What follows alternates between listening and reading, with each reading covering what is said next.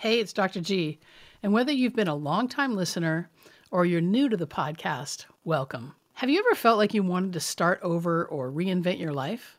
If so, I want to invite you to tell me all about it. I really need your advice. And to reward you for your time, I'm going to be choosing nine listeners to join me on a free one on one relaunch game plan call. This call is designed to help you get clear on your specific goals so you can relaunch your life.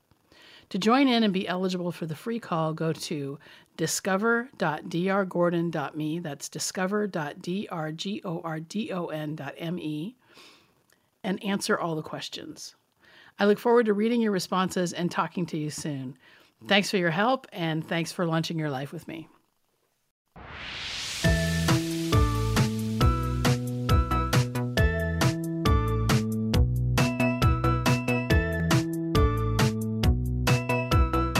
Hi, and welcome to the Launch Your Life podcast. I'm your host, Dr. Michelle Gordon. Today on the podcast, we're leaving the age of five, yay, and moving forward uh, a bit, but still in my childhood. As always, I welcome your feedback. Feel free to email me, Dr. Gor- uh, Dr. G at drgordon.me. And if you're ready to love every second of your life, let's set up a relaunch game plan. Simply head to relaunch.drgordon.me and book a relaunch game plan call. For the latest episodes, go to launchyourlifepodcast.com. And if you like the podcast, please take a moment to give it a five star review wherever you get your podcasts and share widely with your friends. Now, last time I left you with the reasons for my deep independence, a funny story about Easter, and a subconscious program that ran for years. If you haven't listened to the previous episodes, please be sure to go back and have a listen so you will be fully caught up. This is a serial, after all. Now, I love to travel. In fact, I feel most alive when I'm exploring new cultures, lands, food, and beauty. I've traveled to all seven continents and even toured Myanmar before the most recent military coup. My love for travel started in my childhood. One thing my parents cherished was time away as a family. We went tent camping or rented rustic cabins to experience the outdoors and often vacationed in Canada because it's just really close to Washington State. One time, around I was maybe six or seven, we stayed in a cabin on the shores of a lake up in Canada. The area was populated with loons. Now, loons look kind of like a cross between a duck and a goose, but they're really their own classification of water bird. They have a long, mournful cry, and every morning and evening the loons called out over the foggy lake as the sun crossed the horizon. Dad took us fishing in a small rowboat, and we caught plenty of fish. Even then, I wasn't afraid of blood and guts. And I helped scale and clean the fish in the slop sink near the boat dock. I felt happy and alive learning from my father. These trips helped me to develop a deep appreciation for travel. Wanderlust will always loom large in my life. And as I grew up in the house of many horrors, abuse continued. My mother's alcoholism confounded our already complicated relationship. And my mom was a different kind of lady. She walked around the house naked in front of the family in the mornings and around bedtime, even when she was sober. But when she was drinking, all of her inhibitions went out the window. And once, after school, my younger brother and I were watching TV in the basement with a neighbor boy. And we came up the stairs to find mom buck ass naked in the front of the stove, singing Rock the Boat as she swung her hips side to side. Now, we profusely apologized to our neighbor, red with embarrassment, and quickly shooed him out the door to walk across the street and probably never come back again. I don't remember he ever came back. And I don't remember my mom doing anything like that again ever either. I believe she really did the best she could. She just didn't have parenting skills. When I was around seven years old, I was diagnosed with a congenital heart defect. There was a hole between the two upper chambers of my heart. These are called the atria. Now, this defect caused what's called a shunt between the unoxygenated and oxygenated, oxygenated blood. In fact, around that age, I developed a condition known as pulmonary hypertension. Think of it as high blood pressure of the lungs. And it was caused by the hole in my heart. So, whenever my heart pumped, the blood with the oxygen and the blood without the oxygen mixed, causing increased pressure to the artery to my lungs. Now, how did this show up in my life? Well, I slept sitting up. I had a frilly pink bedspread to complement the red carpet in my room in the House of Many Horrors. And before bed, I propped my pillowcase up as high as I could so I could sleep without lying down.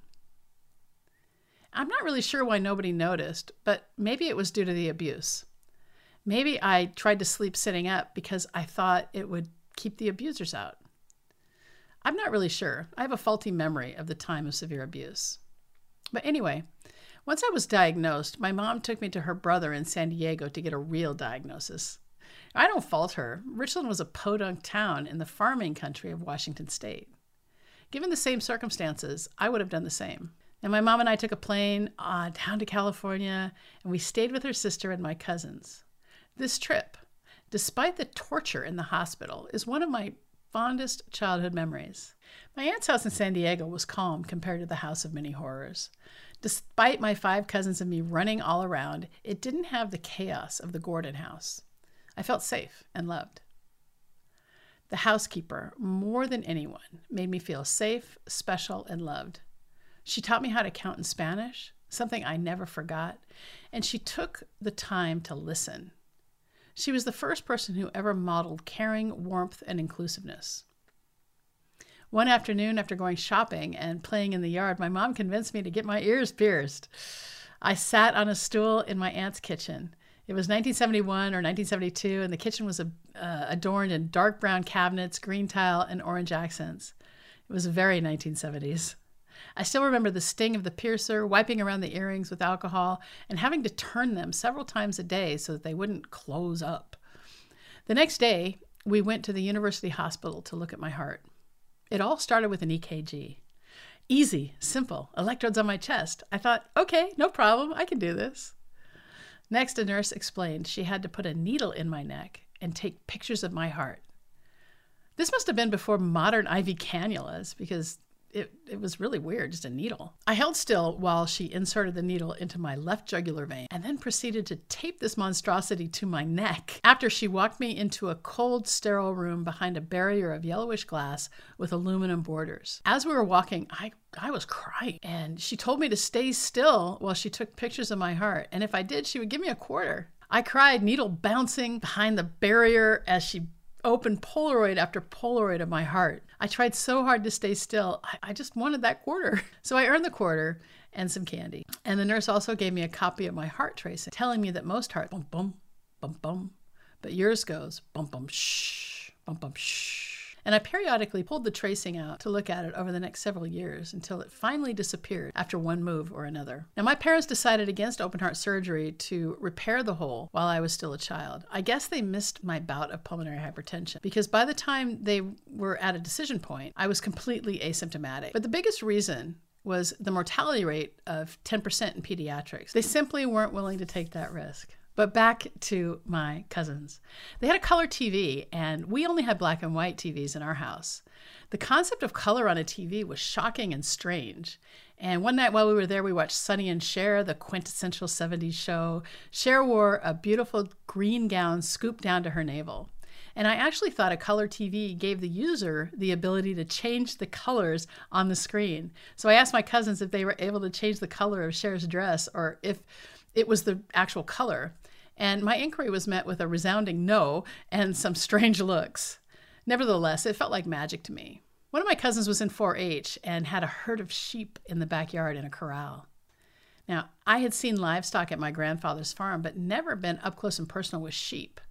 The sheep were friendly, and I loved feeding them as I sat on the corral fence. But I guess I fed them too much because she became quite upset and started making them run. So I felt like a dummy, like I didn't know what I was doing. I was embarrassed and felt like maybe I'd overstayed my welcome. The pain of embarrassment led me to embrace a form of perfectionism and tell myself to never make a mistake again. Of course, I was quite disappointed because this is not possible. My young brain didn't know what to make of what felt like a massive failure. To cope, I created an expectation of perfectionism. It simply fueled my competitive and controlling nature. But it was still better than the House of Many Horrors. Leaving our chaotic household, even to upset my cousin, was much better than being at home. And the trips helped me really appreciate travel deeply. Time in California, the trips we took as a family, they took us to unfamiliar and exotic locations. In fact, I welcomed leaving the house for any length of time because leaving broke up the abuse. It limited the opportunity for one on one time with me. And when I use my adult rational brain to reflect on the abuse I endured, it feels odd. I'll, never pretend to understand the psyche of a pedophile, but when I consider the amount of planning, secrecy, and lies, it feels so heavy and filled with shame. I wonder if they ever feel remorse or if it weighs on them. I don't really want to know because I imagine there's plenty of studies on the psychology of deviant behavior, and I've, I've never sought one out. But it must have been exhausting for them. When I was about seven or eight, I had a recurring nightmare. It was a night terror, really, and it went something like this I'm in my bed at night. A male robber dressed in all black comes into the house and kills my entire family. Somehow, I get out of the house and narrowly escape death by hiding behind the tree in the next yard. Every single time I woke up in fear, heart racing, wondering if everyone was still alive. Now, a bit of background. The rectory, where the priests lived, was two houses away. The Catholic school and convent, where the nuns lived, were basically across the street from the rectory. I went to the Catholic school for first and second grades around the time of the nightmares. We had after school activities with the priests and or nuns regularly. Lots of alone time. Again, considering this with my adult rational mind, someone must have threatened to kill my entire family if I told. Here's what the conversation likely sounded like You love your parents, don't you? Yes. You love your brothers, don't you? Yes. Do you want them to die? No. I'll kill them all if you tell anyone. No, no, I won't tell. It's heartbreaking. Children believe everything adults say. In fact, children are literally in a hypnotic state until the age of about seven or eight. Their brain frequency is slower than our adult waking brains, and it's in what's called an alpha state. This state allows for rapid learning and deep imagination. However, many beliefs you create as a child can continue to sabotage your adult change efforts even when you have strong motivation. The growth is uncovering the beliefs and stories you created as a child to make sense of perceived or real trauma. It can be tedious, painful, and meticulous work. But bringing your rational adult mind to the stories you create in your childhood is freeing. It's a form of launching, and one I use whenever I'm resistant to change, procrastinating, or feeling stuck. Next time on the Launch Your Life podcast, I'll continue with my childhood and the House of Many Horrors. If you like this episode, please subscribe so you won't miss any, and share with your friends on social. And please leave a five star review wherever you get your podcast. And if you really like it, feel free to donate to my Venmo at Dr. Gordon. That's D R G O R D O N. See you next time.